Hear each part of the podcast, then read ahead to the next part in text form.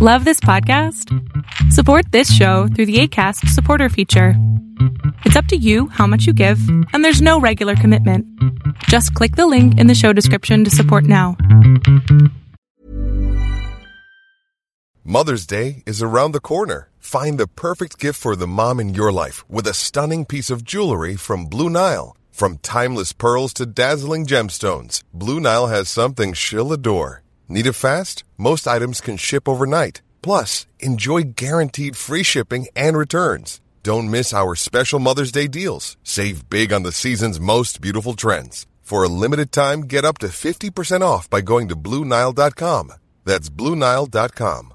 How would you like to look five years younger? In a clinical study, people that had volume added with Juvederm Voluma XC in the cheeks perceived themselves as looking five years younger at six months after treatment. Look younger, feel like you. Add volume for lift and contour in the cheeks with Juvederm Voluma XC. Reverse signs of aging by adding volume to smooth laugh lines with Juvederm Vollure XC. For important safety information and to find a licensed specialist, visit juvederm.com. That's J U V E D E R M.com. Not for people with severe allergic reactions, allergies to lidocaine, or the proteins used in Juvederm. Common side effects include injection site redness, swelling, pain, tenderness, firmness, lumps, bumps, bruising, discoloration, or itching. There's a risk of unintentional injection into a blood vessel, which can cause vision abnormalities, blindness, stroke, temporary scabs, or scarring. Talk to a licensed specialist to find out if it's right for you.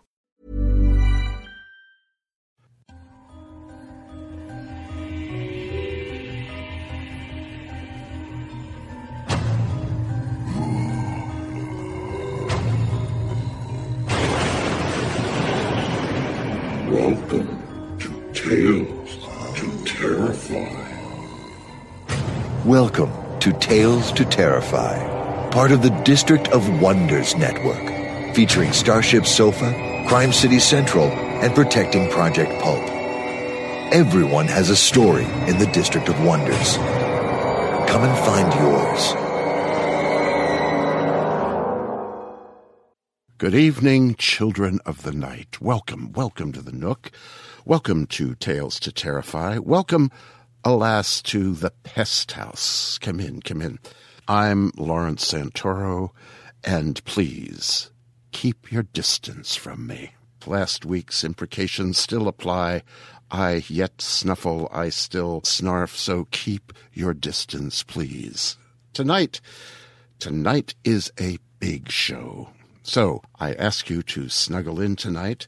We've decanted a fine claret, and the snifters are warming for the brandy. We've got two after dinner tales, both featuring the same character, but by different authors. More on that anon. First, a little business. A plea for you to spread the word about the show and stop by the site, talestoterrify.com, and engage your fellows in conversation. Become a Facebook friend of the show and commune with us there. Cher Eves, the co editor and organizer supreme of spreadsheets and narrations and such, has a fervent wish. As fervent wishes go, it is a simple one. May the show top 500 Facebook friends before Christmas. Mm, yes, modest fervor, perhaps. And as wishes go, not a bad one. So stop by and like us on Facebook. We'll keep you up to date on what's coming up, what's happening in and around the Nook, and now and again we'll amuse and hopefully disturb you with whatever creepy images we can find to illustrate the state of story that is and story to come. Okay? Okay. Before we leap into this week's enchantments, I have three more words for you. You know what they are. Yes, let us speak them softly together in chorus. By the book. You know how. Click on the button that says Buy the book. Please do it when you get home tonight. Christmas is coming. Our first anniversary will soon engulf us and pass us by, so send us off into the new year with coffers jangling. Buy the book. You could also make a contribution. Now, during his all too brief writing career, William Hope Hodgson created an occult sleuth by the name of Thomas Carnacki. We've read Hodgson here before, significantly in show number 29, I believe it is. I read his A Voice in the Night to you. If you want to know more about Hodgson, go to the archive and have a listen there. But between 1910 and 1912, Hodgson wrote six tales featuring Carnacki. They were published in the magazine The Idler, which ran from 1892 to 1911, and The New Magazine. In 1913, uh, the Carnacki stories were collected in book form and were reissued in a cheap edition in 1920. Said cheap edition now can sometimes be found on eBay for upwards of $2,500. In 1947, August Derleth chose to reprint the stories featuring the supernatural detective under his, under Derleth's, Mycroft and Moran imprint. And if you have to ask about Mycroft and Moran, I recommend you go to your homes to find out. In corresponding with Hodgson's widow, Hodgson, by the way, was killed at the Battle of the Somme during World War I. Uh, two additional stories featuring this ghost finder, Carnacki, turned up, one of which, The Hog, in which our hero faces a giant porcine spirit which tries to enter the living world and manifests itself as a series of horrifying nightmares. Well, that is sometimes figured to be the best of the series. And someday we may do The Hog here in the Nook as a tale cut into two parts. At 17,000 words, it would make for a long evening indeed. Inevitably, as with Sherlock Holmes and other significant literary characters, other authors began to write pastiches to keep Carnacki alive. And in 2002, Ashtree Press brought out number 472 Cheyne Walk. That's titled after the address of the now deathless detective. The print run of 472 Cheyne Walk was limited to 500 copies, unfortunately. The 12 stories in it are written by A.F. Kidd and Rick Kennett. Uh, some were written independently, others in collaboration, and are based on various cases that Carnacki alludes to in the original stories but never relates. A few of these untold stories had earlier appeared in a booklet of the same name. During their original run, the magazine that published the Carnacki tales boasted Complaints continue to reach us from all parts of the country to the effect that Mr. William Hope Hodgson's Carnacki stories are producing a widespread epidemic of nervous prostration. So far from being able to reassure or calm our nervous readers, we are compelled to warn them that the story which we publish this month is worse than ever. Our advertising manager had to go to bed for two days after reading the advance sheets. A proofreader has sent in his resignation, and, worst of all, our smartest office boy. Well, this is no place to bewail or seek sympathy. Yet another of those stories will appear in April. Well, one of Mr. Hodgson's tales will appear here in the Nook tonight. Tonight's first Carnacki tale, The Horse of the Invisible, was published in The Idler in April of 1910. And, well, I could go on, but perversely, I cannot. So, without further fuss or elaboration, here is The Horse of the Invisible by William Hope Hodgson. When I reached 427 Cheyne Walk, Chelsea, I found Carnacki sitting alone. As I came into the room, he rose with a perceptibly stiff movement and extended his left hand. His face seemed to be badly scarred and bruised, and his right hand was bandaged. He shook hands and offered me his paper, which I refused.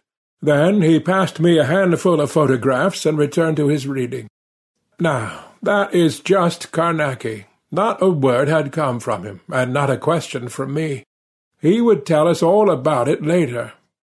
I spent about half an hour looking at the photographs, which were chiefly snaps, some by flashlight, of an extraordinarily pretty girl, though in some of the photographs it was wonderful that her prettiness was so evident, for so frightened and startled was her expression that it was difficult not to believe that she had been photographed in the presence of some imminent and overwhelming danger. The bulk of the photographs were of interiors of different rooms and passages, and in every one the girl might be seen, either full length in the distance or closer, with perhaps only a hand or arm or portion of the head or dress included in the photograph. All of these had evidently been taken with some definite aim that did not have for its first purpose the picturing of the girl, but obviously of her surroundings, and they made me very curious, as you can imagine. Near the bottom of the pile, however, I came upon something definitely extraordinary. It was a photograph of the girl, standing abrupt and clear in the great blaze of a flashlight, as was plain to be seen. Her face was turned a little upward, as if she had been frightened suddenly by some noise. Directly above her, as though half-formed and coming down out of the shadows, was the shape of a single enormous hoof. I examined this photograph for a long time, without understanding it more than that it had probably to do with some queer case in which Carnacki was interested. When Jessup, Arkwright, and Taylor came in, Carnacki quietly held out his hand for the photographs, which I returned in the same spirit, and afterwards we all went in to dinner. When we had spent a quiet but profitable hour at the table, we pulled our chairs round and made ourselves snug, and Carnacki began. "I've been north," he said, speaking slowly and painfully between puffs at his pipe, "up to Hisgins of East Lancashire. It has been a pretty strange business all around, as I fancy you chaps will think when I have finished. I knew before I went something about the horse story, as I have heard it called, but I never thought of it as coming my way, somehow.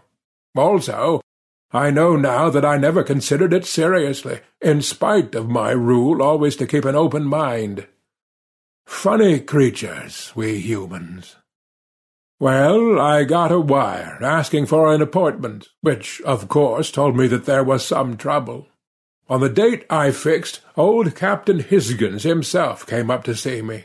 He told me a great many new details about the horse story, though naturally I had always known the main points, and understood that if the first child were a girl, that girl would be haunted by the horse during her courtship. It is, as you can see, an extraordinary story, and though I have always known about it, I have never thought it to be anything more than old-time legend, as I have already hinted.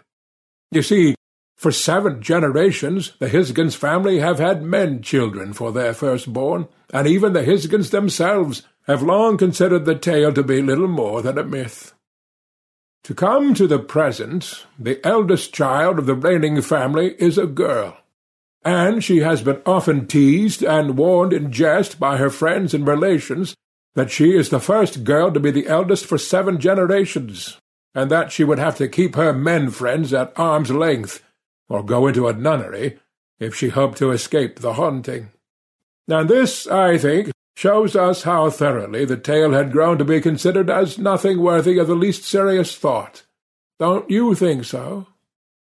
Two months ago Miss Hisgins became engaged to Beaumont, a young naval officer, and on the evening of the very day of the engagement, before it was even formally announced, a most extraordinary thing happened which resulted in Captain Hisgins making the appointment and my ultimately going down to their place to look into the thing.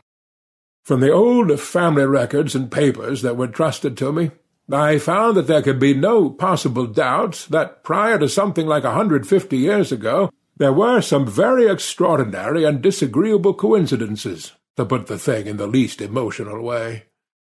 In the whole of the two centuries prior to that date, there were five first-born girls, out of a total of seven generations of the family.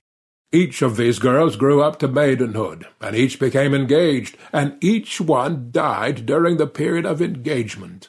Two by suicide, one by falling from a window, one from a broken heart, presumably heart failure, owing to sudden shock through fright. The fifth girl was killed one evening in the park round the house, but just how there seemed to be no exact knowledge, only that there was an impression that she had been kicked by a horse. She was dead when found. Now, you see, all of these deaths might be attributed, in a way, even the suicides, to natural causes. I mean, as distinct from supernatural.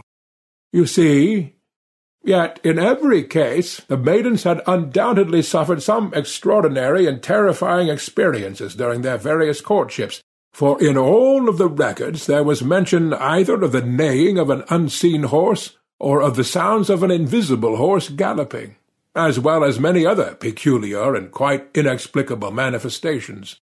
You begin to understand now, I think, just how extraordinary a business it was that I was asked to look into. I gathered from the records that the haunting of the girls was so constant and horrible that two of the girls' lovers fairly ran away from their lady-loves. And I think it was this, more than anything else, that made me feel that there had been something more in it than a mere succession of uncomfortable coincidences. I got hold of these facts before I had been many hours in the house, and after this I went pretty carefully into the details of the things that happened on the night of Miss Hisgins' engagement to Beaumont. It seems that as the two of them were going through the big lower corridor, just after dusk and before the lamps had been lighted, there had been a sudden, horrible neighing in the corridor, close to them. Immediately afterward, Beaumont received a tremendous blow or kick, which broke his right forearm. Then the rest of the family came running to know what was wrong, and the servants. Lights were brought, and the corridor and afterwards the whole house searched. But nothing unusual was found. You can imagine the excitement in the house, and the half-incredulous, half-believing talk about the old legend. Later on, in the middle of the night, the old captain was awakened by the sound of a great horse galloping round and round the house. Several times after this, both Beaumont and the girl said that they had heard the sounds of hoofs near to them, after dusk, in several of the rooms and corridors. Three nights later, Beaumont was awakened by a strange neighing in the night time, seeming to come from the direction of his sweetheart's bedroom. He ran hurriedly for her father, and the two of them raced to her room. They found her awake and ill with sheer terror, having been awakened by the neighing, seemingly close to her bed. The night before I arrived there had been a fresh happening, and they were all in a frightfully nervy state, as you can imagine. I spent most of the first day, as I have hinted, in getting hold of details, but after dinner I slacked off, and played billiards all the evening with Beaumont and Miss Hisgins. We stopped about ten o'clock and had coffee, and I got Beaumont to give me full particulars about the thing that happened the night before. He and Miss Hisgins had been sitting quietly in her aunt's boudoir, whilst the old lady chaperoned them behind a book. It was growing dusk, and the lamp was at her end of the table. The rest of the house was not yet lit, as the evening had come earlier than usual. Well, it seems that the door into the hall was open, and suddenly the girl said, "Shh! What's that?" They both listened, and then Beaumont heard it, the sound of a horse outside the front door. "Your father?" he suggested, but she reminded him that her father was not riding. Of course they were both ready to feel queer, as you can suppose, but Beaumont made an effort to shake this off, and went into the hall to see whether any one was at the entrance. It was pretty dark in the hall, and he could see the glass panels of the inner draught door clear cut in the darkness of the hall. They walked over to the glass and looked through into the drive beyond, but there was nothing in sight. He felt nervous and puzzled, and opened the inner door and went out to the carriage circle. Almost directly afterward, the great hall door swung to with a crash behind him. He told me that he had a sudden awful feeling of having been trapped in some way. That is how he put it. He whirled round and gripped the door-handle, but something seemed to be holding it with a vast grip on the other side. Then, before it could be fixed in his mind that this was so, he was able to turn the handle and open the door. He paused a moment in the doorway and peered into the hall, for he had hardly steadied his mind sufficiently to know whether he was really frightened or not. Then he heard his sweetheart blow him a kiss out of the greyness of the big unlit hall, and he knew that she had followed him from the boudoir. He blew her a kiss back and stepped inside the doorway, meaning to go to her. And then, suddenly, in a flash of sickening knowledge, he knew that it was not his sweetheart who had blown him that kiss. He knew that something was trying to tempt him alone into the darkness, and that the girl had never left the boudoir. He jumped back, and in the same instant of time he heard the kiss again, nearer to him. He called out at the top of his voice, Mary, stay in the boudoir. Don't move out of the boudoir until I come to you. He heard her call something in reply from the boudoir, and then he had struck a clump of a dozen or so matches, and was holding them above his head, looking around the hall. There was no one in it, but even as the matches burned out, there came the sounds of a great horse galloping down the empty drive. Now, you see, both he and the girl had heard the sounds of the horse galloping, but when I questioned more closely, I found that the aunt had heard nothing, though it is true she is a bit deaf, and she was further back in the room. Of course, both he and Miss Hisgins had been in an extremely nervous state and ready to hear anything. The door might have been slammed by a sudden puff of wind, owing to some inner door being opened, and as for the grip on the handle, that might have been nothing more than the sneck catching. With regard to the kisses and the sounds of the horse galloping, I pointed out that these might have seemed ordinary enough sounds if they had been only cool enough to reason. As I told him, and as he knew, the sounds of a horse galloping carry a long way on the wind, so that what he had heard might have been nothing more than a horse being ridden some distance away.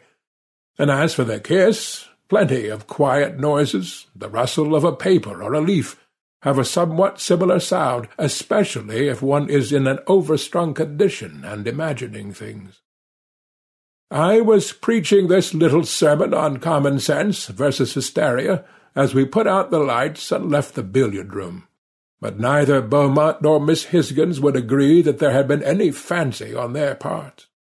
We had come out of the billiard-room by this and were going along the passage, and I was still doing my best to make both of them see the ordinary, commonplace possibilities of the happening, when what killed my pig, as the saying goes, was the sound of a hoof in the dark billiard-room we had just left.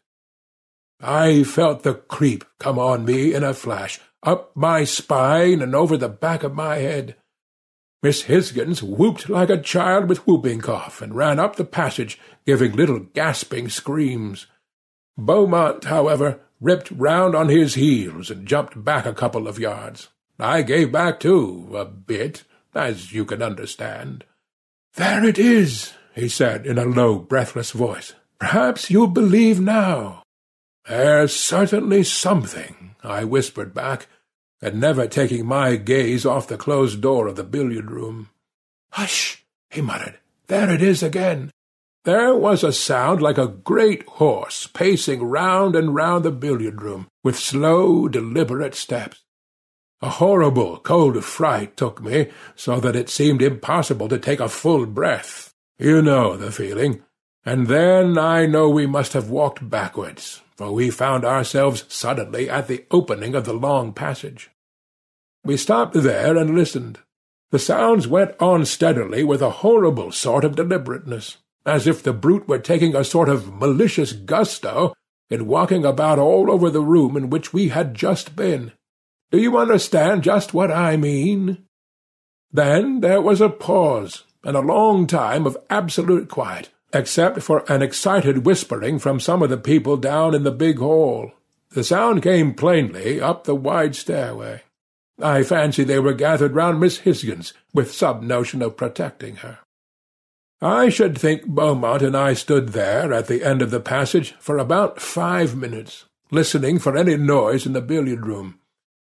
Then I realized what a horrible funk I was in, and I said to him, I'm going to see what's there. So am I, he answered, He was pretty white, but he had heaps of pluck. I told him to wait one instant, and I made a dash into my bedroom and got my camera and flashlight. I slipped my revolver into my right-hand pocket and a knuckle-duster over my left fist, where it was ready and yet would not stop me from being able to work my flashlight. Then I ran back to Beaumont. He held out his right hand to show me he had his pistol, and I nodded, but whispered to him not to be too quick to shoot, as there might be some silly practical joking at work after all. He had got a lamp from the bracket in the upper hall, which he was holding in the crook of his damaged arm, so that we had a good light. Then we went down the passage towards the billiard-room, and you can imagine that we were a pretty nervous couple. All this time there had not been a sound, but abruptly, when we were within perhaps a couple of yards of the door, we heard the sudden clumping of a hoof on the solid parquet floor of the billiard-room. In the instant afterward, it seemed to me that the whole place shook beneath the ponderous hoof-falls of some huge thing coming towards the door. Both Beaumont and I gave back a pace or two, and then realized and hung on to our courage, as you might say, and waited. The great tread came right up to the door and then stopped, and there was an instant of absolute silence, except that, so far as I was concerned, the pulse in my throat and temples almost deafened me. I dare say we waited quite half a minute, and then came the further restless clumping of a great hoof. Immediately afterward the sounds came right on, as if some invisible thing passed through the closed door and the passage, and I know that I spread myself stiff against the wall. The clunk, clunk, clunk, clunk of the great hoof falls passed right between us, and slowly, with deadly deliberateness, down the passage. I heard them through a haze of blood beats in my ears and temples, and my body extraordinarily rigid and pringling and breathless. I stood for a little time like this, my head turned so that I should see up the passage. I was conscious only that there was a hideous danger abroad. Do you understand?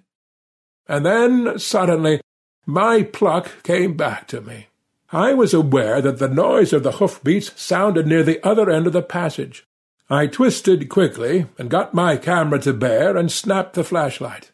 Immediately afterward, Beaumont let fly a storm of shots down the passage, and began to run, shouting, "It's after Mary! Run! Run!" He rushed down the passage, and I after him. We came out on the main landing, and heard the sound of a hoof on the stairs, and after that nothing, and from thence onwards nothing. Down below us in the big hall I could see a number of the household round Miss Hisgins, who seemed to have fainted, and there were several of the servants clumped together a little way off, staring up at the main landing, and no one saying a single word. And about some twenty steps up the stairs was old Captain Hisgins with a drawn sword in his hand, where he had halted just below the last hoof sound. I think I never saw anything finer than the old man standing there between his daughter and that infernal thing. I dare say you can understand the queer feeling of horror I had at passing that place on the stairs where the sounds had ceased. It was as if the monster were still standing there, invisible, and the peculiar thing was that we never heard another sound of the hoof, either up or down the stairs. After they had taken Miss Hisgins to her room, I sent word that I should follow so soon as they were ready for me. And presently, when the message came to me that I could come any time, I asked her father to give me a hand with my instrument-box, and between us we carried it into the girl's bedroom. I had the bed pulled well out into the middle of the room, after which I erected the electric pentacle round the bed. Then I directed that lamps should be placed round the room, but that on no account must any light be made within the pentacle, neither must any one pass in or out. The girl's mother I had placed within the pentacle, and directed that her maid should sit without, ready to carry any message, so as to make sure that Mrs. Hisgins did not have to leave the pentacle. I suggested also that the girl's father should stay the night in the room, and that he had better be armed. When I left the room, I found Beaumont waiting outside the door in a miserable state of anxiety. I told him what I had done, and explained to him that Miss Hisgins was probably perfectly safe within the protection, but that in addition to her father remaining the night in the room, I intended to stand guard at the door. I told him that I should like him to keep me company, for I knew that he could never sleep, and I should not be sorry to have a companion. Also, I wanted to have him under my own observation, for there was no doubt but that he was actually in greater danger than the girl. At least that was my opinion, and is still, as I think you will agree later. I asked him whether he would object to my drawing a pentacle round him for the night, and got him to agree, but I saw that he did not know whether to be superstitious about it or to regard it more as a piece of foolish mubbing. But he took it seriously enough when I gave him some particulars about the Black Veil case, when young Astor died. You remember he said it was a piece of silly superstition, and stayed outside. Poor devil! As it chanced, the night passed quietly enough until a little while before dawn, when we both heard the sounds of a great horse galloping round and round the house, just as old Captain Hisgins had described it. You can imagine how queer it made me feel, and directly afterward I heard some one stir within the room. I knocked at the door, for I was uneasy, and the captain came. I asked whether everything was right, to which he replied yes, and immediately asked me whether I had heard the sounds of the galloping, so that I knew he had heard them also. I suggested that it might be well to leave the bedroom door open a little until the dawn came in, as there was certainly something abroad. This was done, and he went back into the room to be near his wife and daughter. I had better say here that I was doubtful whether there was any value in the defence about Miss Hisgins, for what I term the personal sounds of the manifestation were so extraordinarily material that I was inclined to parallel the case with that of Hartford's, where the hand of the child kept materializing within the pentacle and patting the floor. As you will remember, that was a hideous business. Yet, as it chanced, nothing further happened, and so soon as daylight had fully come, we all went off to bed.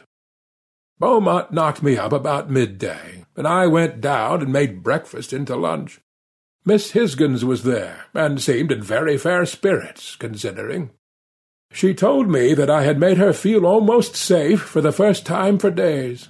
She told me also that her cousin, Harry Parsket, was coming down from London, and she knew that he would do anything to help fight the ghost. And after that she and Beaumont went out into the grounds to have a little time together. I had a walk in the grounds myself, and went round the house, but saw no traces of hoof marks, and after that I spent the rest of the day making an examination of the house, but found nothing. I made an end of my search before dark, and went to my room to dress for dinner. When I got down, the cousin had just arrived, and I found him one of the nicest men I have met for a long time. A chap with a tremendous amount of pluck, and the particular kind of man I like to have with me in a bad case like the one I was on. I could see that what puzzled him most was our belief in the genuineness of the haunting, and I found myself almost wanting something to happen, just to show him how true it was. As it chanced, something did happen, with a vengeance. Beaumont and Miss Hisgins had gone out for a stroll in the dusk, and Captain Hisgins asked me to come into his study for a short chat, whilst Parsket went upstairs with his traps, for he had no man with him. I had a long conversation with the old captain, in which I pointed out that the haunting had evidently no particular connection with the house, but only with the girl herself, and that the sooner she was married the better, as it would give Beaumont a right to be with her at all times, and further than this, it might be that the manifestations would cease if the marriage were actually performed. The old man nodded agreement to this, especially to the first part, and reminded me that three of the girls who were said to have been haunted had been sent away from home, and met their deaths whilst away. And then, in the midst of our talk, there came a pretty frightening interruption, for all at once the old butler rushed into the room, most extraordinarily pale. Miss Mary, sir, Miss Mary, sir, he gasped out, using the old name. She's screaming out in the park, sir, and they say they can hear the horse. The captain made one dive for a rack of arms and snatched down his old sword, and ran out, drawing it as he ran. I dashed out and up the stairs, snatched my camera flashlight and a heavy revolver, gave one yell at Parsket's door, "The horse!" And was down and into the grounds. Out in the darkness there was a confused shouting, and I caught the sounds of shooting away out among the scattered trees. And then, from a patch of blackness to my left, there burst suddenly an infernal gobbling sort of neighing. Instantly I whipped round and snapped off the flashlight. The great blare of the light blazed out momentarily, showing me the leaves of a black tree close at hand, quivering in the night breeze. But there had been nothing else, and then the tenfold blackness came down upon me, and I heard Parsket shouting a little way back to know whether I had seen anything. The next instant he was beside me, and I felt safer for his company, for there was some incredible thing near to us, and I was momentarily blind because of the brightness of the flashlight. What was it? What was it? he kept repeating in an excited voice and all the time I was staring into the darkness, and answering, mechanically, I don't know, I don't know. There was a burst of shouting somewhere ahead, and then a shot. We ran towards the sounds, yelling to the people not to shoot, for in the darkness and panic there was this danger also. Then there came two of the gamekeepers, racing hard up the drive with lanterns in their guns, and immediately afterwards a row of lights dancing toward us from the house, carried by some of the men servants. As the lights came up, I saw we had come close to Beaumont. He was standing over Miss Hisgins, and he had his revolver in his right hand. Then I saw his face, and there was a great wound across his forehead. By him was the captain, turning his naked sword this way and that, and peering into the darkness, and a little behind him stood the old butler, a battle-axe from one of the arm-stands in the hall in his hands. Yet there was nothing strange to be seen anywhere. We got the girl into the house, and left her with her mother and Beaumont, whilst a groom rode for a doctor. And then the rest of us, with four other keepers, all armed with guns and carrying lanterns, searched round the home park, but we found nothing. When we got back, we found that the doctor had been. He had bound up Beaumont's wound, which luckily was not deep, and ordered Miss Hisgins straight to bed. I went upstairs with the captain, and found Beaumont on guard outside the girl's door. I asked him how he felt, and then, so soon as they were ready for us, Captain Hisgins and I went into the bedroom and fixed the pentacle again round the bed.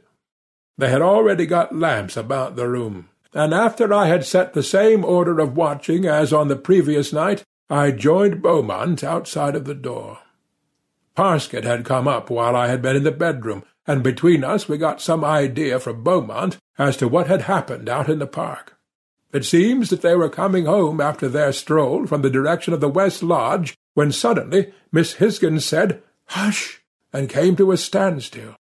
He stopped and listened but heard nothing for a little. Then he caught it, the sound of a horse, seemingly a long way off, galloping towards them over the grass. He told the girl that it was nothing, and started to hurry her towards the house, but she was not deceived, of course. In less than a minute they heard it quite close to them in the dark, and they began to run. Then Miss Hisgins caught her foot and fell. She began to scream, and that is what the butler heard. As Beaumont lifted the girl, he heard the hoofs come thudding right at him. He stood over her, and fired all five chambers of his revolver at the sounds. He told us that he was sure he saw something that looked like an enormous horse's head right upon him in the light of the last flash of his pistol. Immediately afterwards he was struck a tremendous blow, which knocked him down, and then the captain and the butler came running up, shouting. The rest, of course, we knew. About ten o'clock the butler brought us up a tray, for which I was very glad, as the night before I had got rather hungry. I warned Beaumont, however, to be very particular not to drink any spirits, and I also made him give me his pipe and matches. At midnight I drew a pentacle round him, and Parsket and I sat one on each side of him, but outside of the pentacle, for I had no fear that there would be any manifestation made against any one except Beaumont or Miss Hisgins. After that we kept pretty quiet. The passage was lit by a big lamp at each end, so that we had plenty of light, and we were all armed, Beaumont and I with revolvers, and Parsket with a shotgun, in addition to my weapon, I had my camera and flashlight. Now and again we talked in whispers, and twice the captain came out of the bedroom to have a word with us. About half-past one we had all grown very silent, and suddenly, about twenty minutes later, I held up my hand silently, for there seemed to me to be a sound of galloping out in the night. I knocked on the bedroom door for the captain to open it, and when he came, I whispered to him that we thought we heard the horse. For some time we stayed listening, and both Parsket and the captain thought they heard it. But now I was not so sure, neither was Beaumont. Yet afterwards I thought I heard it again. I told Captain Hisgins I thought he had better go back into the bedroom and leave the door a little open, and this he did. But from that time onward we heard nothing and presently the dawn came in, and we all went very thankfully to bed. When I was called at lunch-time, I had a little surprise, for Captain Hisgins told me that they had held a family council, and had decided to take my advice, and have the marriage without a day's more delay than possible. Beaumont was already on his way to London to get a special licence, and they hoped to have the wedding the next day. This pleased me, for it seemed the sanest thing to be done in the extraordinary circumstances. And meanwhile I should continue my investigations. But until the marriage was accomplished, my chief thought was to keep Miss Hisgins near to me. After lunch, I thought I would take a few experimental photographs of Miss Hisgins and her surroundings. Sometimes the camera sees things that would seem very strange to normal human eyesight. You see what I mean? With this intention, and partly to make an excuse to keep her in my company as much as possible, I asked Miss Hisgins to join me in my experiments. She seemed glad to do this, and I spent several hours with her, wandering all over the house from room to room. And whenever the impulse came, I took a flashlight of her and the room or corner in which we chanced to be at the moment. After we had gone right through the house in this fashion, I asked her whether she felt sufficiently brave to repeat the experiments in the cellars. She said yes, and so I rooted out Captain Hisgins and Parsket, for I was not going to take her down even into what you might call artificial darkness without help and companionship at hand.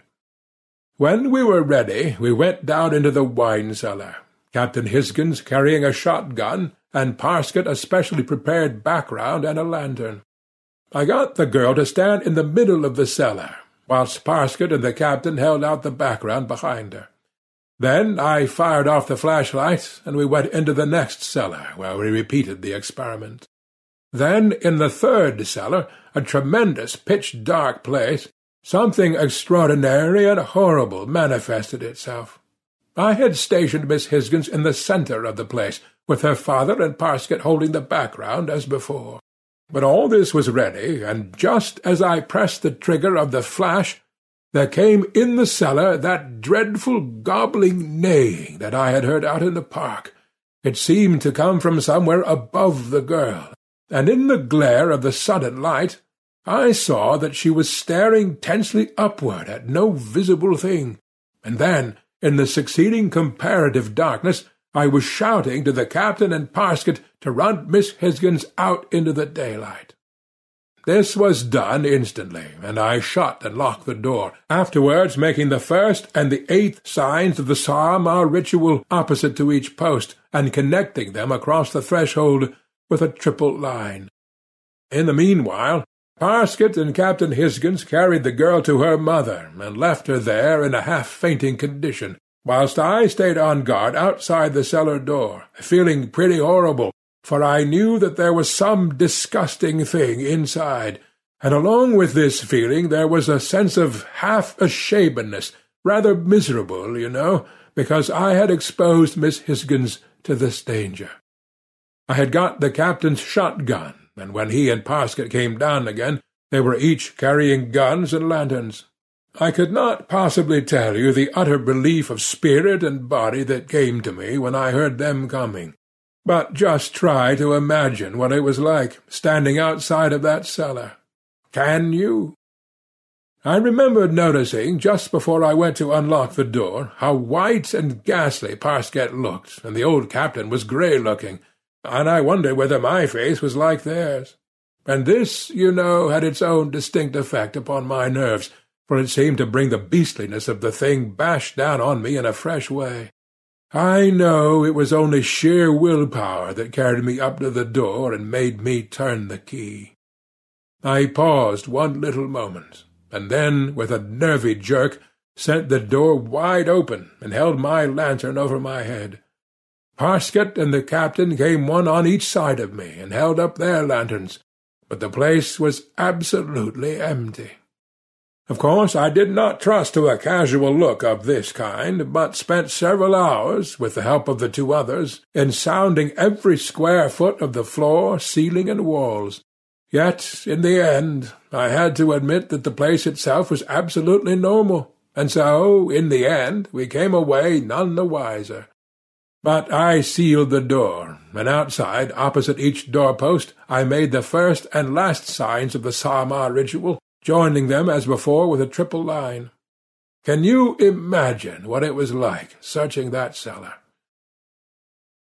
When we got upstairs, I inquired very anxiously how Miss Hisgins was, and the girl came out herself to tell me she was all right, and that I was not to trouble about her, or blame myself, as I told her I had been doing. I felt happier then, and went off to dress for dinner, and after that was done with, Parsket and I went off to one of the bathrooms to develop the negatives that I had been taking. Yet none of the plates had anything to tell me until we came to the one that was taken in the cellar. Parsket was developing, and I had taken a batch of the fixed plates out into the lamplight to examine them.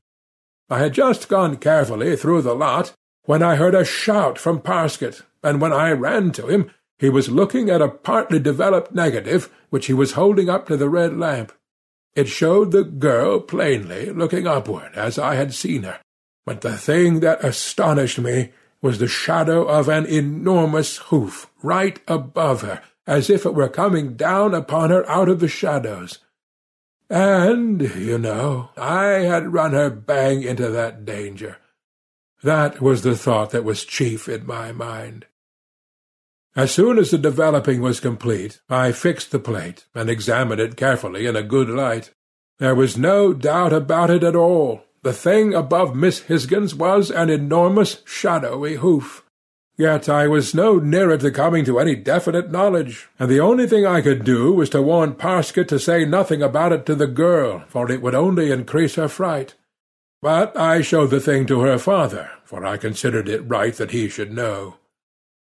That night we took the same precautions for Miss Hisgins's safety as on the two previous nights, and Parsket kept me company. Yet the dawn came in without anything unusual having happened, and I went off to bed. When I got down to lunch, I learnt that Beaumont had wired to say that he would be in soon after four, also that a message had been sent to the rector, and it was generally plain that the ladies of the house were in a tremendous fluster. Beaumont's train was late, and he did not get home until five, but even then the rector had not put in an appearance, and the butler came in to say that the coachman had returned without him, as he had been called away unexpectedly. Twice more during the evening the carriage was sent down, but the clergyman had not returned, and we had to delay the marriage until the next day. That night I ranged the defence round the girl's bed, and the captain and his wife sat up with her as before. Beaumont, as I expected, insisted on keeping watch with me, and he seemed in a curiously frightened mood, not for himself, you know, but for Miss Hisgins. He had a horrible feeling, he told me, that there would be a final dreadful attempt on his sweetheart that night. This, of course, I told him was nothing but nerves. Yet really it made me feel very anxious, for I have seen too much not to know that under such circumstances a premonitory conviction of impending danger is not necessarily to be put down entirely to nerves. In fact, Beaumont was so simply and earnestly convinced that the night would bring some extraordinary manifestation that I got Parsket to rig up a long cord from the wire of the butler's bell to come along the passage handy. To the butler himself I gave directions not to undress, and to give the same order to two of the footmen. If I rang, he was to come instantly with the footmen, carrying lanterns, and the lanterns were to be kept ready lit all night. If for any reason the bell did not ring, and I blew my whistle, he was to take that as a signal in the place of the bell. After I had arranged all these minor details, I drew a pentacle about Beaumont, and warned him very particularly to stay within it, whatever happened. And when this was done, there was nothing to do but wait, and pray that the night would go as quietly as the night before. We scarcely talked at all, and by about one a.m. we were all very tense and nervous, so that at last Parsket got up and began to walk up and down the corridor to steady himself a bit. Presently I slipped off my pumps and joined him, and we walked up and down, whispering occasionally, for something over an hour, until, in turning, I caught my foot in the bell cord and went down on my face, but without hurting myself or making a noise. When I got up, Parsket nudged me. "'Did you notice that the bell never rang?' he whispered. "'Jove!' I said. "'You're right.' "'Wait a minute,' he answered. "'I'll bet it's only a kink somewhere in the cord.' He left his gun and slipped along the passage, and taking the top lamp, tiptoed away into the house, carrying Beaumont's revolver ready in his right hand. He was a plucky chap, as I think you will admit.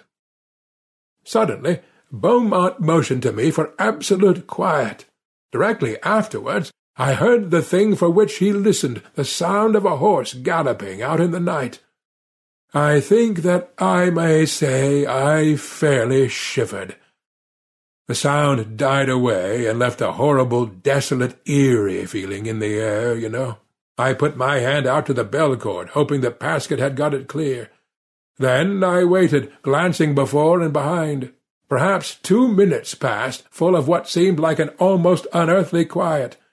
And then, suddenly, down the corridor, at the lighted end, there sounded the clumping of a great hoof, and instantly the lamp was thrown down with a tremendous crash, and we were in the dark.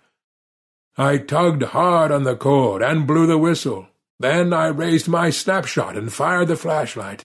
The corridor blazed in brilliant light, but there was nothing, and then the darkness fell like thunder.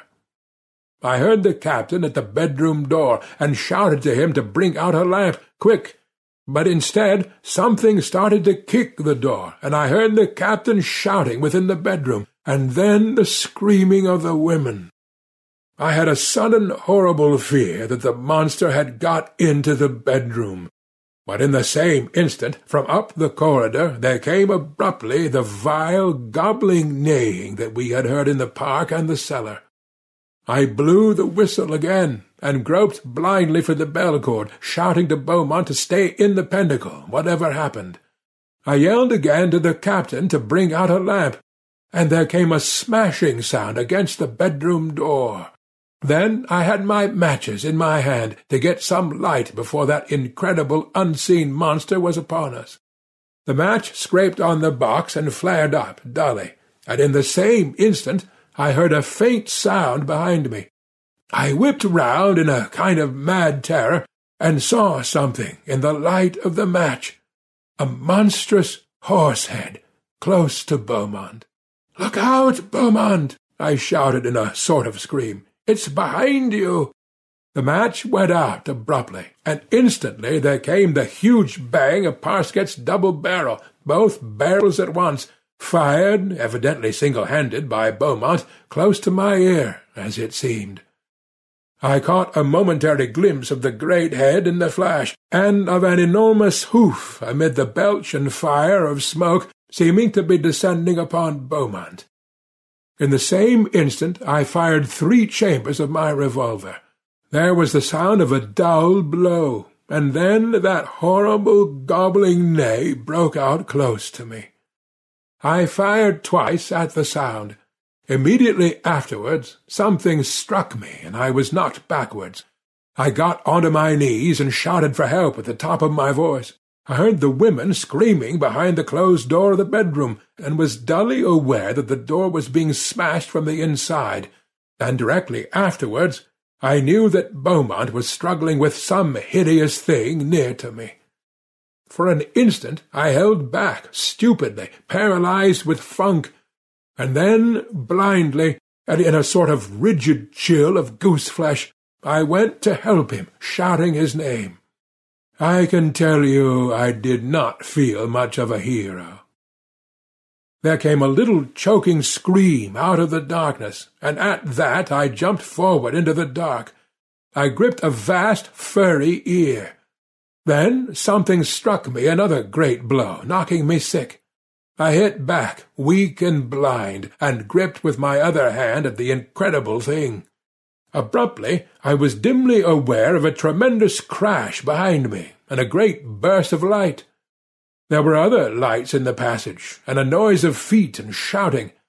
My hand grips were torn from the thing they held. I shut my eyes, stupid.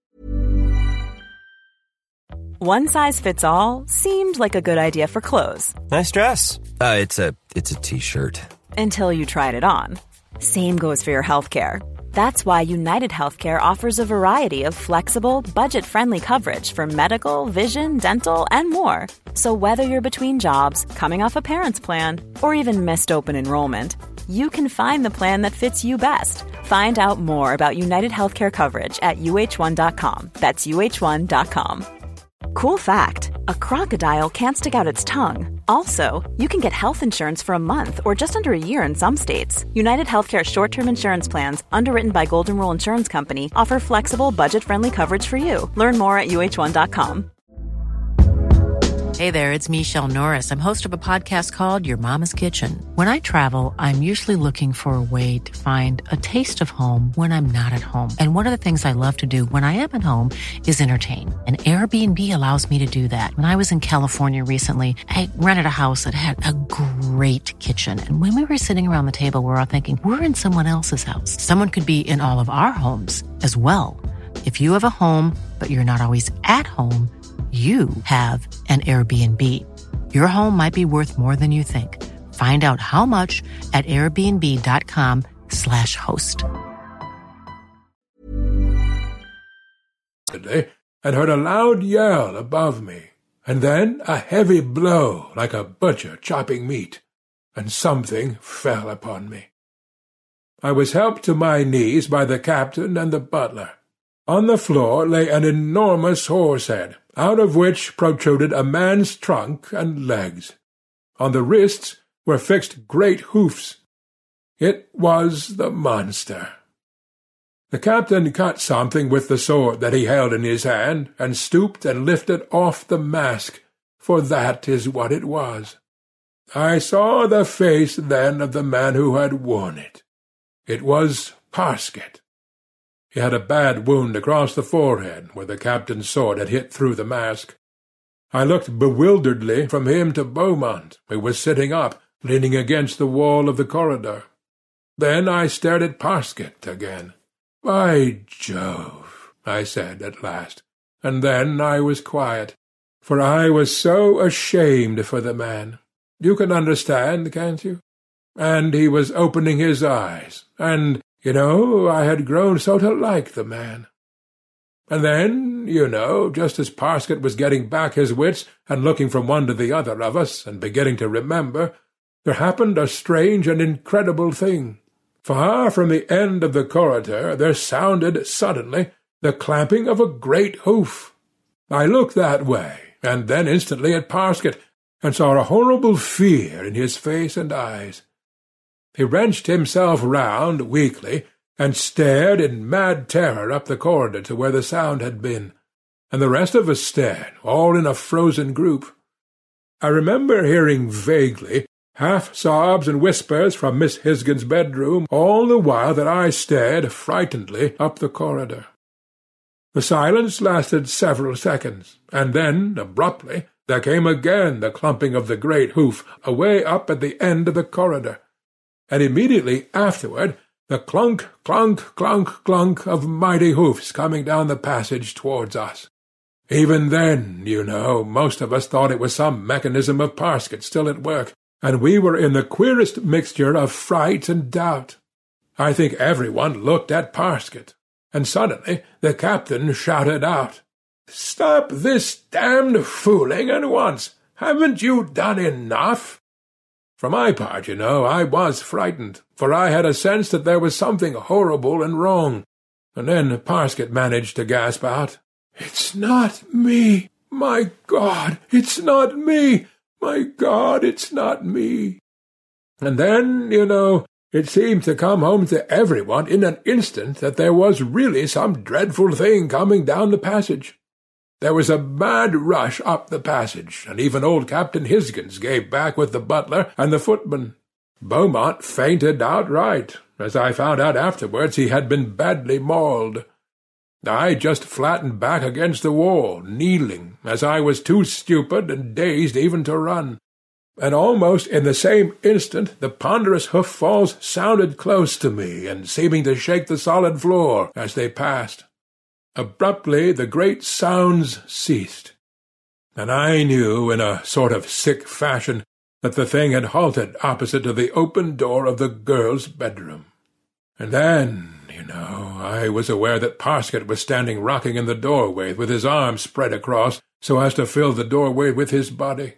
Parsket showed extraordinarily pale, and the blood was running down his face from the wound in his forehead and then I noticed that he seemed to be looking at something in the passage with a peculiar, desperate, fixed gaze. But there was really nothing to be seen, and suddenly the clunk, clunk, clunk recommenced and passed onward down the passage. And in the same moment Parsket pitched forward out of the doorway on to his face. There were shouts from the huddle of men down the passage, and the two footmen and the butler simply ran, carrying their lanterns but the captain went against the side wall with his back and put the lamp he was carrying over his head. The dull tread of the horse went past him and left him unharmed, and I heard the monstrous hoof-falls going away and away through the quiet house. And after that, dead silence. Then the captain moved and came towards us, very slow and shaky, and with an extraordinarily grey face. I crept towards Parsket, and the captain came to help me. We turned him over, and, you know, I knew in a moment that he was dead. But you can imagine what a feeling it sent through me. I looked at the captain, and suddenly he said, That, that, that, and I know that he was trying to tell me that Parsket had stood between his daughter and whatever it was that had gone down the passage. I stood up and studied him, though I was not very steady myself, and suddenly his face began to work, and he went down on to his knees by Parsket and cried like some shaken child. And then, you know, I knew that the women were in the doorway of the bedroom, and I turned away and left him to them, whilst I went over to Beaumont. That is practically the whole story, and the only thing that is left to me is to try to explain some of the puzzling parts here and there. Perhaps you have seen that Parsket was in love with Miss Hisgins, and this fact is the key to a good deal that was extraordinary. He was doubtless responsible for some portions of the haunting. In fact, I think for nearly everything. But, you know, I can prove nothing, and what I have to tell you is chiefly the result of deduction. In the first place, it is obvious that Parsket's intention was to frighten Beaumont away, and when he found that he could not do this, I think he grew so desperate that he really intended to kill him. I hate to say this, but the facts force me to think so. It is quite certain that Parsket was the person who broke Beaumont's arm.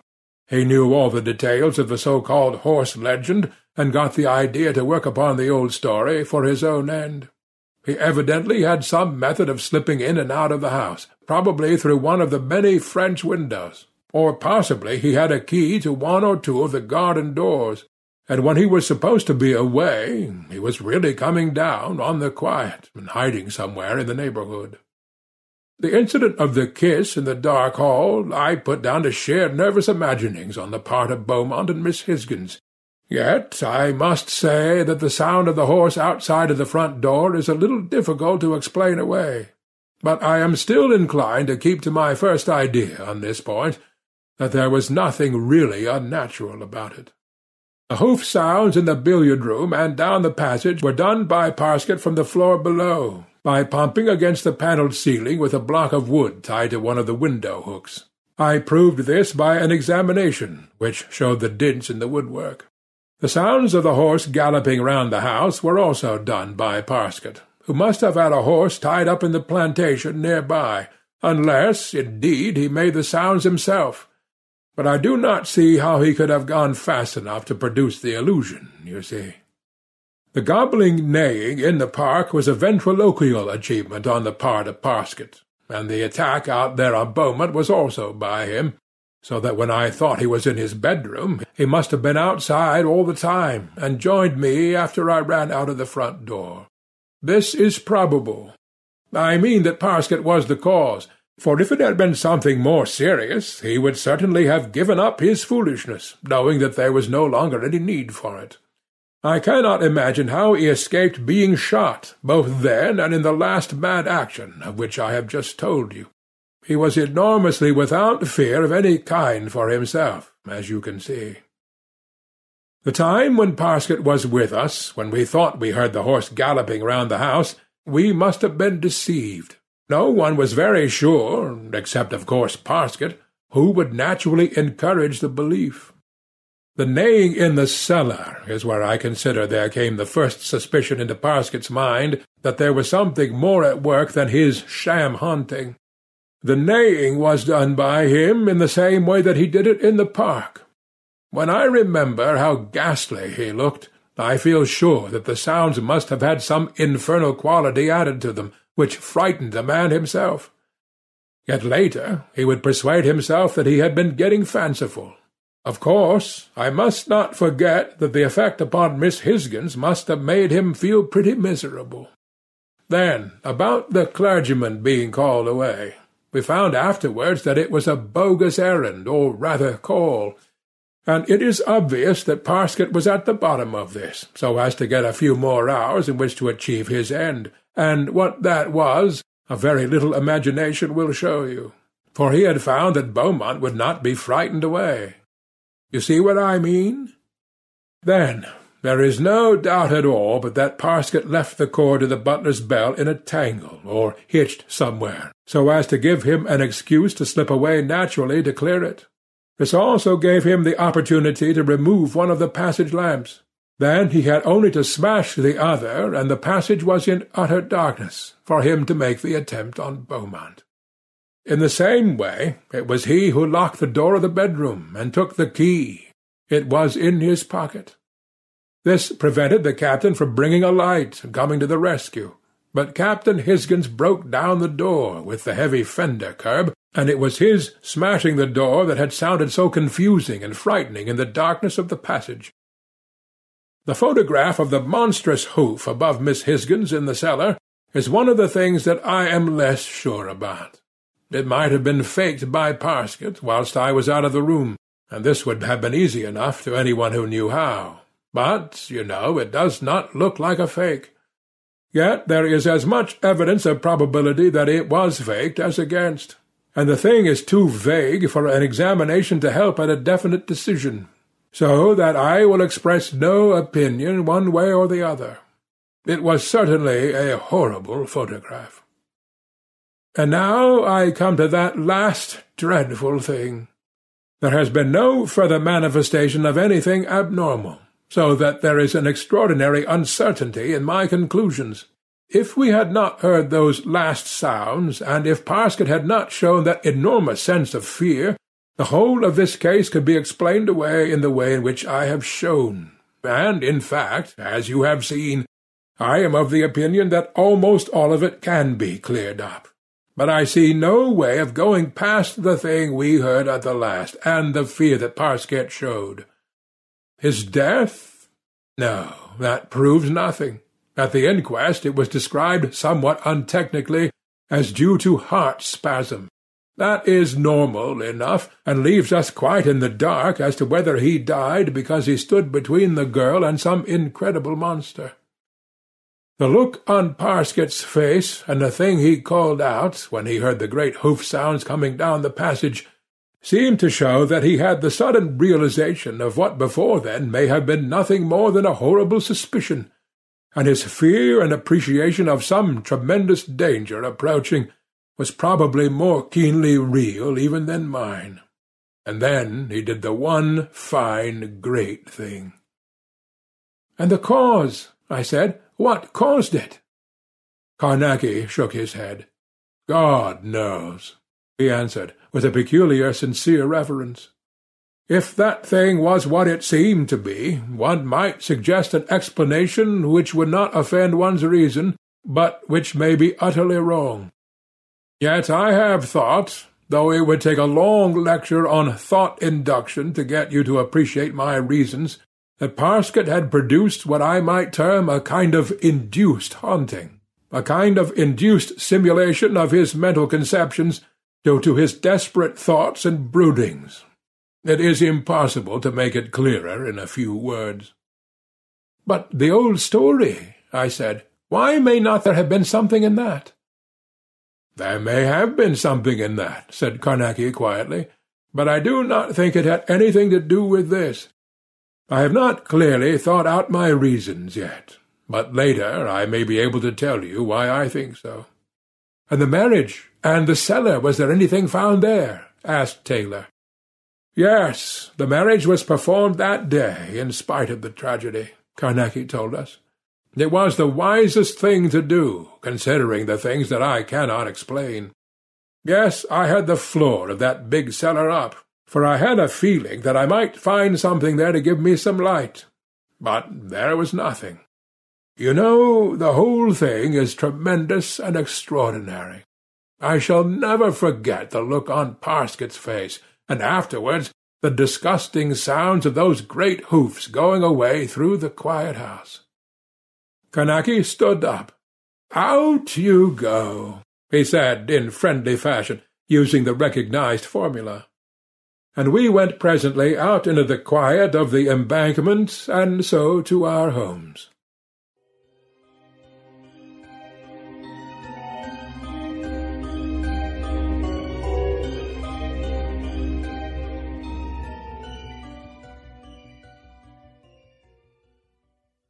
If you are interested, The Horse of the Invisible was adapted for television and appeared as an episode in the BBC series The Rivals of Sherlock Holmes. It starred Donald Pleasence as our Ghost Finder General and is available on DVD. It's part of the permanent collection here in the Nook, and I can recommend it. Before moving on to Carnacki's next exploration into the invisible, as Omar Khayyam might say. Let me mention that when I asked William Meikle to allow us to read one of his Carnacki tales, he offered Treason and Plot. I also asked him at the time which of the stories from the canon he thought would best meld with Treason and Plot. Well, I always liked The Horse of the Invisible and would love to hear a pairing. Well, imagine that said in a thick Scottish brogue. For our non British friends, the title Treason and Plot comes from Guy Fawkes' planned attempt to assassinate King James, King James I, and to blow up the House of Lords during its opening cer- Well, everybody knows that. So, Larry, be still. Here, paired with the Horse of the Invisible, is William Meikle's Treason and Plot.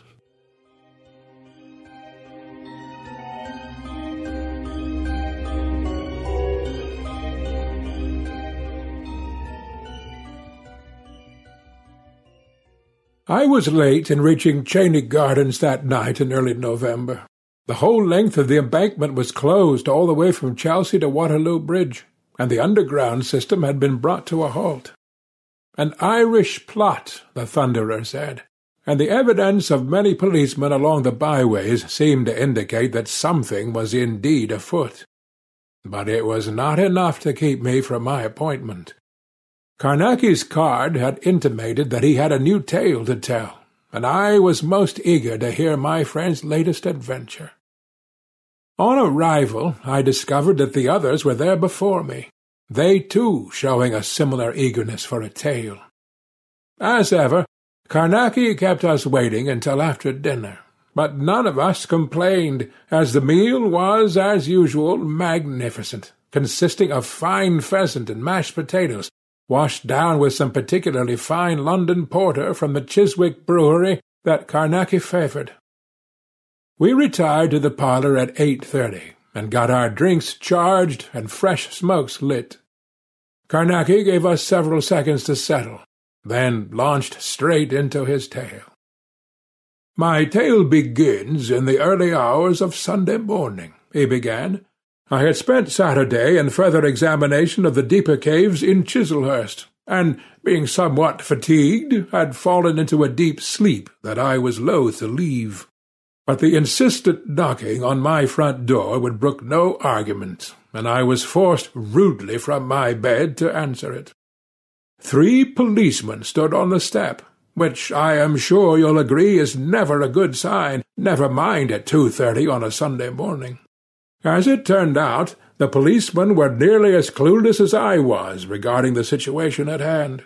They had merely been sent as emissaries from the Home Secretary. I soon discovered there was a bit of a flap on at Parliament, one that required my particular field of expertise. I was given scarcely ten minutes to do my ablutions and get dressed before I was hurried out into a carriage and off along the riverside. The driver was obviously under orders, for we fair rattled across the cobbles, and I felt quite shaken by the time we came to a stop outside Parliament. There were more policemen there. A cordon of them around a portly figure I quickly recognized as the Home Secretary. After a cursory handshake, no time was wasted in leading me down to the bowels of the old building, deep into the sewers and tunnels, to a spot that showed signs of having been there since the medieval and maybe even the Roman era. At any other time I would have stopped to investigate the masonry, for it looked to be particularly finely tooled, but the secretary was insistent that we keep moving, and his urgency even seeped into me so much that we proceeded at a fast walk through the warren of tunnels. I started to smell water, and if my mental map was accurate, I guessed we were nearing the Thames. My feeling was proved right when we came to a series of steps that descended down into the river, but that was not what I had been brought to see. A body lay on the ground, inside a pentacle drawn in chalk, itself inside three concentric rings, circled with a great many scrawled symbols. Burned-down candles sat at each point, cold now to the touch. The body had been burned beyond recognition, an amorphous mass of charred bone and ash. "I don't know what I can do here," I said, kneeling beside the body. The secretary was staring at where the river lapped against the old stone steps, and he looked pale, almost sickly. "It is not the body we need you to examine," he said. He motioned at the chalk pentacle and the inscription drawn around its outer ring. "I understand this is your area of expertise." I did indeed recognize some of the symbols, but by no means all, and I could already see that it was the basis of a ritual I was unfamiliar with. "You wish for me to find out what he was doing?" I asked. There was a splash out in the river, and the secretary started to edge away into the tunnels, dragging me with him. "No, Mr. Carnacki," he said, starting to walk faster. "I need you to find out what he was doing wrong." Ten minutes later the secretary had some colour back in his cheeks. It might have had something to do with the warmth of the fire, in his office, two floors above the terrace in the main house. It also might have had something to do with the anger with which he berated the poor cleaning lady for cleaning his room when he needed it. I tried to placate the woman with a smile, but her scowl told me that she was not in the mood, and a curt Irish accent informing me to move aside, sir, showed me who was boss here. However, I have a feeling that the redness in the secretary's cheeks had more to do with the large snifter of Scotch he had downed as soon as we got up from the tunnels. And by Jove, I took to a drink of my own readily enough when he started to tell me the reason I had been summoned. As is usual with politicians, he took rather a long way round the subject. What do you know about the history of the city?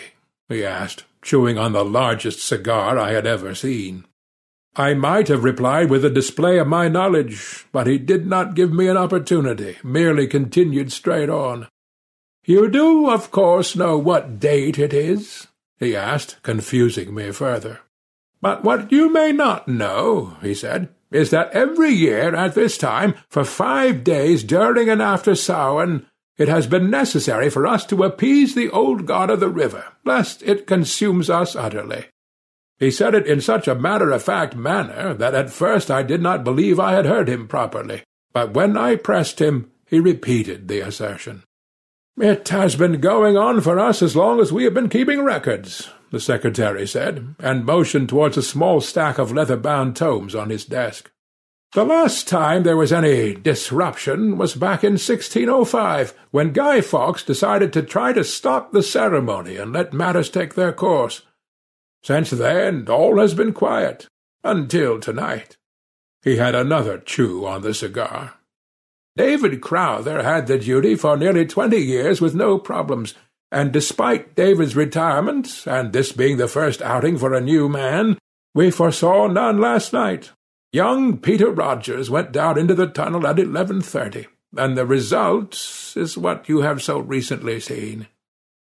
We need you, Mr. Carnacki, for if you cannot fathom what has happened, then I fear that tomorrow the Ancient One will rise up completely from the river, and who knows what might happen then? Carnacki paused to knock out his pipe, and never want to let an opportunity pass, Arkwright piped up. I say, Carnacki, this politician chappie sounds just like you do. If I'd known they believed in spooks and ghoulies, I might be a tad more inclined to vote for them. I remember at the last hustings, I— Carnacki stopped him with a single upraised hand, and the rest of us breathed a silent sigh of relief for we knew of old how quickly Arkwright could derail an evening if given his head. We were saved that ordeal, as Carnacki went straight on with his tale. As Arkwright has pointed out, the secretary did indeed sound like someone who was intimately familiar with my own area of enthusiasm. But I quickly found out that he only knew as much as he had already imparted, and that details were not his strong point. I requested leave to return to the tunnel, all the better to examine the pentacle drawn there, but I was refused, somewhat curtly. The site has already been cleaned, the secretary said, almost as if he was proud of the fact. We cannot have anyone else discovering this particular secret. Can you imagine if it got out? I believe that what I could imagine and what he could imagine would vary rather wildly, but I kept my mouth shut, and merely asked just what I was supposed to do without the evidence from the tunnels. He waved towards the books on his desk. The answer to all your questions is in there, and photographs were taken of the scene before you arrived. They are being developed as we speak, and you shall have them anon. Now, if you'll excuse me, I must brief the P.M and with that I was left alone, with only the old books for company. I opened the office door to find two policemen standing guard, and I was told in no uncertain terms that I would not be allowed to leave Parliament until the matter at hand had been resolved. Indeed, I am probably breaking several laws in merely relating this story to you chaps here tonight. Such was the secrecy surrounding the facts of the case. I gave in to the inevitable, and pausing only to ask for a pot of tea to be brought, returned to the office and began my perusal of the books on the desk. It was not long before I had forgot about the policeman, as I became transported back to a history of London I had never before been privy to, one that had purposefully been kept from the people to protect them from one simple fact. London only exists because a way was found to mollify its original inhabitant, a creature so old and so foul that the very sight of it could drive a man mad. It seemed to be a creature of paradoxes, a controller of flame that lived in the water, a vast monster that could encompass the city, yet disappear through the smallest of holes. The story was a long one, and its beginnings have been lost in antiquity. I will not bore you chaps with the Roman tales, nor even the older Druidic songs that came before.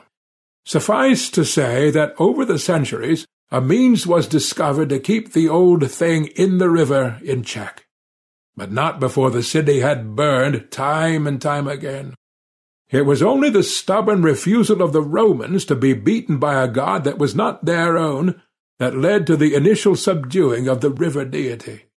It was they who started the tradition of lighting bonfires at strategic points along the river on Samhain and the days immediately following, a tradition that continues to this very day, and indeed one that has grown far beyond its original intent, but I am getting ahead of myself. Over the centuries, since its inception in Roman times, the ritual has been improved and modified, yet essentially it has remained true to its primitive origins, a simple pentacle and a series of chants. In almost every case they have proved enough, if performed in the proper order on the proper dates, to keep the old thing in the river quiet but not tonight. I had seen for myself the result of Mr. Rogers's attempt on the ritual. It was now my duty to ensure that such immolation did not happen again, and, more than that, to ensure that the river stayed quiet for another year. Now, before I go any further, I can see that Arkwright is full to bursting with questions, and I believe I know what these will concern. You are all no doubt anxious to know what part, if any, the Guy Fawkes story plays in my tale. It will not surprise you to learn that the passageway in which Fawkes was captured was the very one in which I had stood not an hour earlier. But the books before me on the Home Secretary's desk told a far different tale to the one all children know and here I must plead secrecy, for the conspiracy that covered up the true story encompasses all the high ranks of society of its day, from ministers to archbishops, from mayors to monarchy. Suffice to say that Fawkes had no plan to blow up the Parliament with gunpowder. No, his plan was to disrupt the ritual and to allow the ancient evil to do the job for him. As it turned out, Fawkes' capture allowed the government to reinstate the old system of protective bonfires on the prescribed date every year. Fawkes' act, instead of destroying Parliament as he desired, had the exact opposite effect, and has ensured the integrity of the House down to this very day. Until now. For if I could not discover what had gone wrong with the ritual, then the old one would rise up from the river. The older books were quite clear on what could be expected. One particular wood carving stays in my memory. It was done some time in the Norman era, and shows a bridge over the river near Westminster. Something is crawling up out of the water, something amorphous, and almost slug-like. Flames belch from several mouth-like orifices, and everything the beast has touched is charred and black. By the time I had finished with the books, thin sunlight washed in through the window behind me. A young policeman arrived bearing a breakfast tray and a sealed envelope addressed to myself. I allowed myself a helping of tea and toast and a most welcome pipe of tobacco before broaching the envelope. As I had been promised, it was the photographs of the scene of the botched ritual. The photographer had done a dashed fine job of it, and all the symbols on the pentacle had been fully documented. Unfortunately for me, they also looked to be exactly as I would have expected. There was no sign of what might have caused the ritual to go so badly wrong. Carnacki stopped and rose from his chair. We all knew from long acquaintance that this was a signal for a natural breaking point in the tale, and a chance for us to refill our glasses and arrange fresh smokes. Carnacki had also been right about Arkwright. Our old friend was close to bursting with questions. I'm jolly confused, old man, he said, corralling Carnacki at the drinks cabinet. Are you saying that Fawkes wasn't a cad after all? Or is he still a cad, just a different sort? Carnacki laughed. Let us just say that he tried to dabble in the outer realms, and like other dabblers before him, got his just deserts. But we should not even be discussing such matters, he said. I was informed most forcibly by the Home Secretary that should I disclose any part of Fawkes' tale, then I, and any one that I told, could be tried for treason. I believe they still hang you for that, and I am rather fond of my neck, thank you very much. All the blood fled from Arkwright's face, and he looked so stricken that only a friendly pat on the shoulder from Carnacki placated him. Come, old friend, Carnacki said.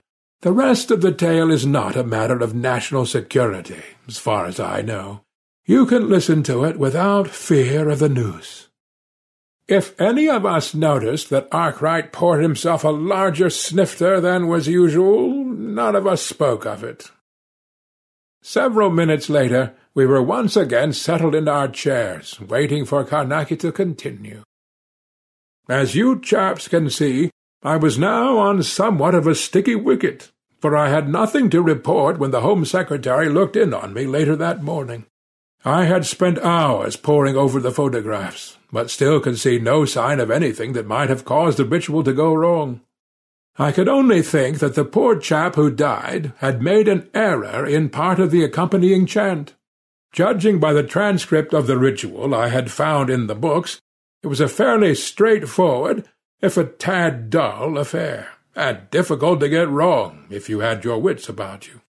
Indeed, my study of the ins and outs of the ritual had decided me on a course of action, and when the secretary started to berate me for my perceived uselessness, I put my plan to him.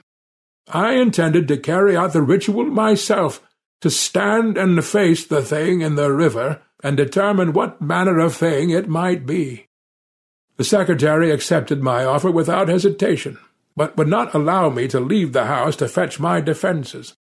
Instead, he sent two policemen on the errand, and while we were waiting on their return, treated me to a rather splendid lunch in the members' restaurant. In the course of the meal, he regaled me with tales of his adventures as a newspaper correspondent during the Boer War. I, in turn, told him of some of my own escapades.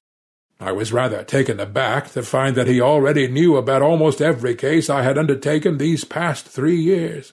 He tapped at the side of his nose as he puffed on another huge cigar.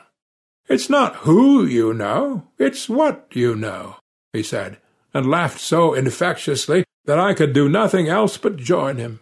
And so it was that I was in a rather splendid mood by the time my kit arrived, and I was led once more down into the tunnels. The pleasant feeling lasted only as long as it took to reach the river. Once we were back on that cold shelf above the steps, I felt a chill seep into me, one that threatened to sink deep into my bones. I warmed myself by setting up the pentacle for the coming night. I will not bore you with the details of the ritual. You have heard enough of my tales to know the basics of the protections involved in such matters. The main difference from my own system was that the pentacle I was about to employ had not come from the Sigsand manuscript. That in itself gave me pause, for I did not have the luxury of familiarity that I normally have on these occasions. The policemen had brought my electric pentacle with them from my lodgings, but I decided against its use at this time, preferring to stick with the ritual exactly as described in the book. I took extra time and care over the preparations, all the time aware that the damp chill was getting ever more intense. By the time I felt ready and stepped into the pentacle, it was late evening. Any daylight that seeped through from beyond the steps into the river dimmed and faded, and only a small oil lamp kept the growing darkness at bay.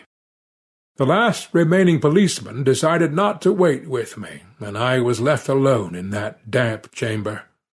As I waited, I ran the chap through in my mind, over and over, until I was sure that I would be able to reproduce it exactly as it was written in the old book. What with that and the smoking of a pipe, I achieved a certain degree of relaxation as the evening turned to night. As you chaps know, I have stood in some dashed tight spots in my time, but something about this one had me in a blue funk. My knees almost gave up on me, and I felt that fine luncheon roil and bubble in my belly. Something splashed out of sight at the foot of the steps, just where they met the river, and that was almost it for me.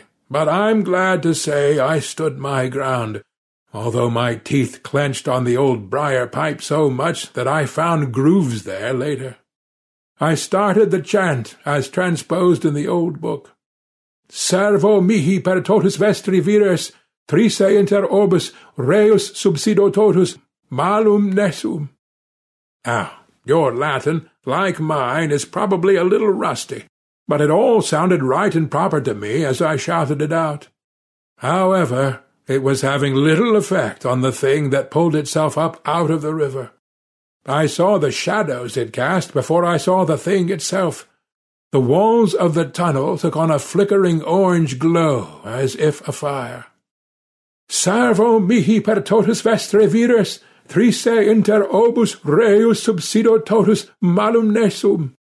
I called out again, with more urgency this time, as a pale, fetid thing slumped up over the step to lie directly in front of me. It looked remarkably like a bloated earthworm, but one cast entirely of flame. I had seen its image before, back in the woodcut in the quiet office I was now regretting ever having left. It reared up above me until what I took to be its head scraped against the ceiling of the tunnel, leaving a black charred scar to mark its passing. I could do naught but trust the ritual and repeat the chant. Servo mihi per totus vestri vires, trise inter orbis, reus subsidio totus, malum nesum. Something felt off with the chant. It did not carry any resonance, any sense of command that I might have expected. The thing obviously felt the same way. It kept coming. The skin at my cheeks started to tighten as the heat grew almost unbearable. Round about then I regretted not having employed the electric pentacle, for the worm was already encroaching on the chalk defences on the floor, crawling over the outmost circle and making for me with some speed. I stepped back just in time to avoid being burned to a crisp, and did the first thing that came to mind. I called out a banishing spell, one that had proved efficacious in other tight spots. Brilin diolalt na beata, rilin bruchtach na faluis, rilin iobar na creada, rilin dortals na fala, tamnu ort. The thing backed away, slithering down to the water, and departing with a hiss of steam. I slumped, exhausted, against the too-hot wall of the tunnel, and surveyed the smudged marks that were all that remained of my protective circle. Like Mr. Rogers before me, I had not succeeded in my intent. The old one was not placated, and I had a feeling that it would return even stronger. I had failed completely. Carnacki paused again, but only long enough to knock out his pipe on the grate before continuing. The Home Secretary, of course, was not amused. He did allow me a couple of hours' rest, that I spent sleeping fitfully in an armchair in the members' bar before once more putting me to work on the books. I took to it with some degree of urgency, for I now knew that the beast was certain to return that very night, and stronger than before. Remembering just how hollow the chant had felt, I focused my attention on that. At first, the transcribed ritual all looked as expected, but on closer inspection with a magnifying glass, it soon became apparent that the chant itself had been tampered with. The last word, nesum, had originally been written resum. Someone with a steady hand had added a tail to the first letter, thereby rendering the chant completely ineffective. It could not be a coincidence that this had happened just as a new chap had taken on the job. The Home Secretary was apoplectic when I told him, his face redder than ever. "'Bloody sabotage!' he shouted. "'But by whom? Those books are kept under lock and key in this very room. Only Rogers and I had access.' Of course, I immediately saw something that would have been beneath his notice. And your cleaner, would she have been in the room alone? Did you ever, as you did with me, take Rogers to lunch, leaving the books on your desk? He went pale and abruptly left the room, barking orders at the policeman outside. Meanwhile I turned my attention back to the ritual itself. I now had to ensure that I expunged the older version from my mind, and that when I chanted, the modified word did not pop unbidden into the sequence. If you wish to know how this felt, you should try reciting your multiplication tables over and over again, then change one of the results and keep it changed in all subsequent recitations. It is not as easy as it seems, and nor did it prove so for me. By the time evening came around again, I was no means certain that I would be able to perform the task adequately.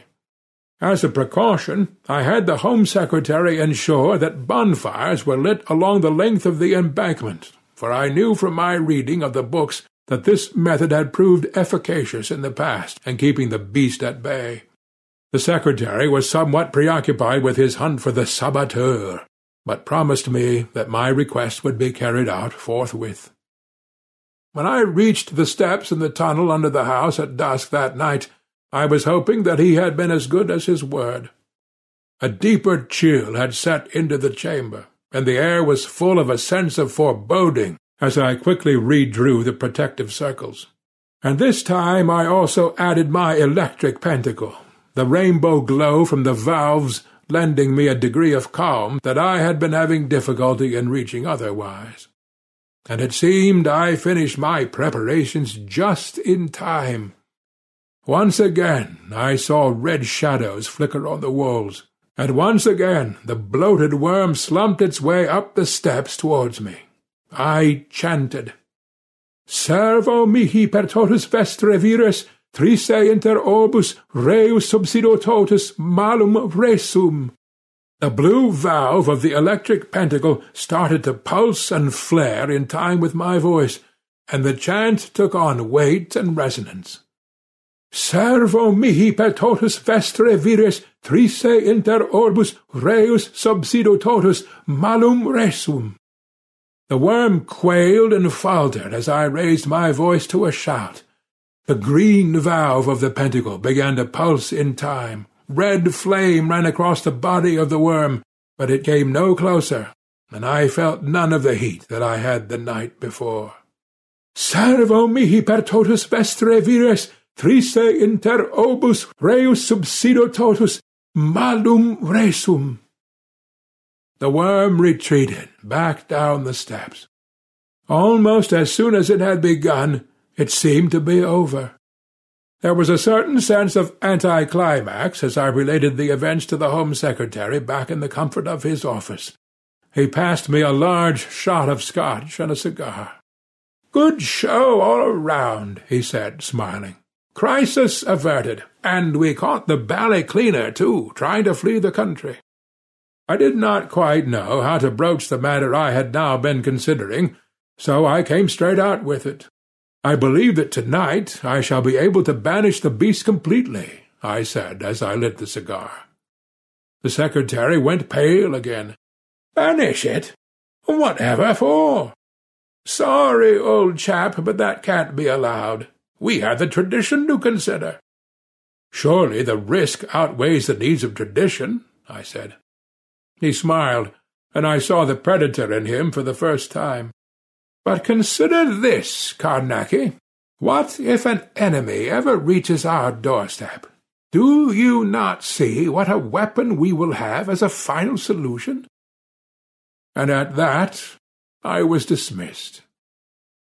Carnacki sat back in his chair, and we realized with some confusion that his tale was over. Arkwright, forthright as ever, was not slow in voicing his displeasure. I say, old man, you can't stop there. That's no kind of story at all. There's no end to it. Carnacki gave a wistful smile. But there is indeed an ending, of sorts, he said. You all saw it on your way here tonight. The Home Secretary has used his cleaner's treachery to create an anti-Irish flap. That, in turn, has allowed him to light bonfires all along the Thames, supposedly in celebration of the foiling of a new plot on the anniversary of Fawkes Original. The fact that none of this is true does not seem to bother the Secretary one little bit. The only gratifying thing to my mind is that his actions should ensure that the fires are continued to be lit on these nights for many years to come, and that the old thing that lurks in the water will be kept quiet as long as the ritual is maintained. Now, out you go, he said, and herded us through to the hallway and then out onto the embankment. As I strolled home, I watched the fires burning with a renewed interest in their history and tradition, and I kept well away from the river.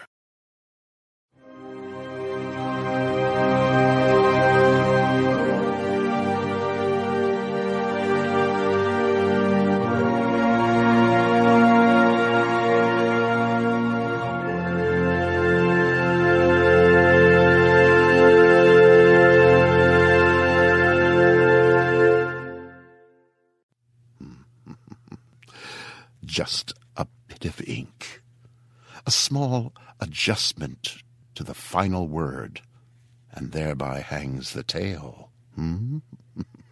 yes. I hope, by the way, that all of you recognize the Home Secretary who featured prominently in tonight's story. Perhaps the overlarge cigar gave him away, or maybe you're a student of English history and know who filled that office, the Home Secretary on November 5, 1910. Hmm? Yes, it is he. Most of us know this part of the old rhyme. Remember, remember the 5th of November, the gunpowder treason and plot. I know of no reason why gunpowder treason should ever be forgot. But how many of us know the last lines of that childish chant? A penny loaf to feed old Pope, a farthing cheese to choke him, a pint of beer to rinse it down, a faggot of sticks to burn him, burn him in a tub of tar, burn him like a blazing star, burn his body from his head, and we'll say old Pope is dead. Now, there's no reason for recalling that, is there? Now, just that it's so wonderfully cruel in the way of small children, yes? Yes.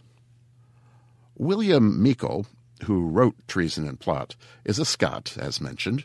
He now resides in Canada.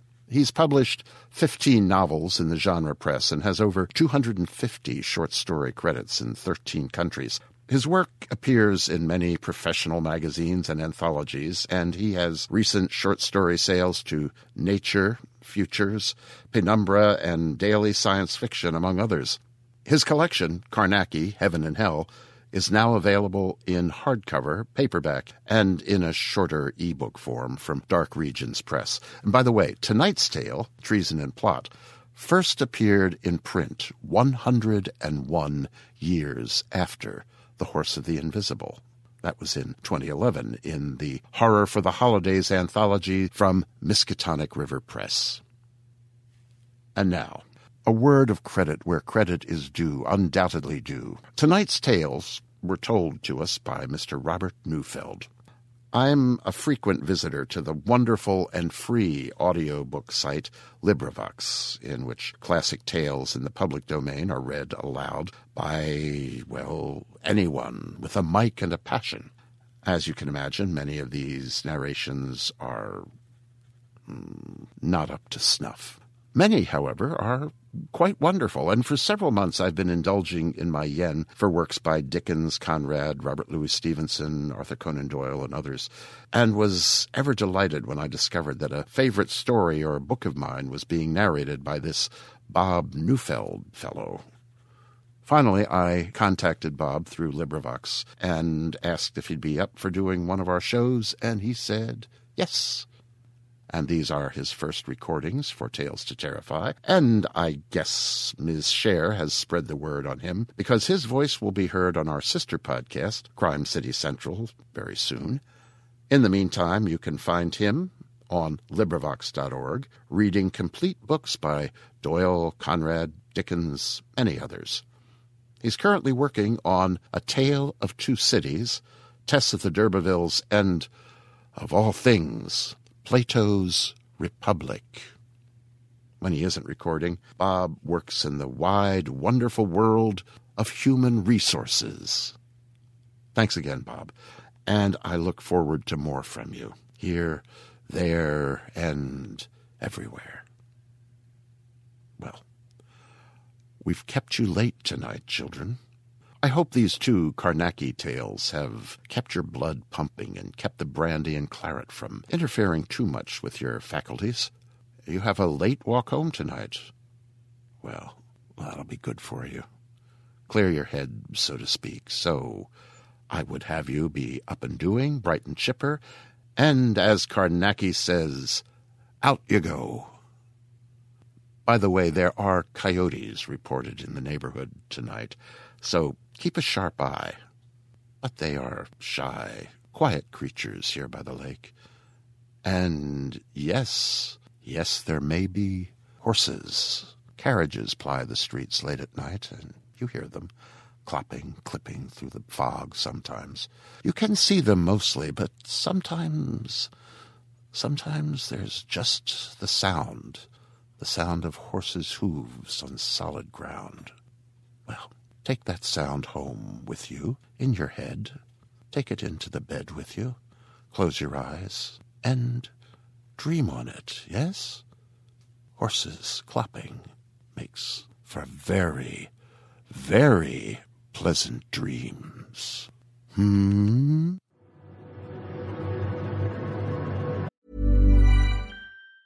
Even on a budget, quality is non negotiable. That's why Quince is the place to score high-end essentials at 50 to 80% less than similar brands. Get your hands on buttery soft cashmere sweaters from just 60 bucks, Italian leather jackets, and so much more.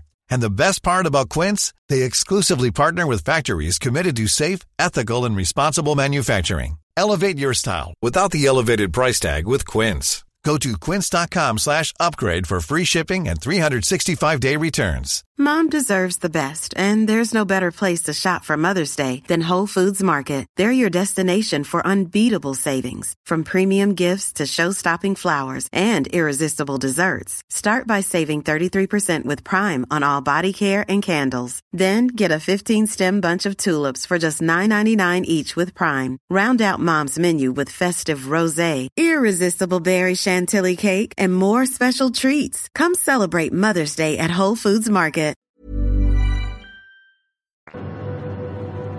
This presentation has been brought to you by the District of Wonders Network, dedicated to podcasting the finest genre fiction. You can learn more about the District of Wonders and their many literary productions at their website, www.districtofwonders.com. Thank you for listening.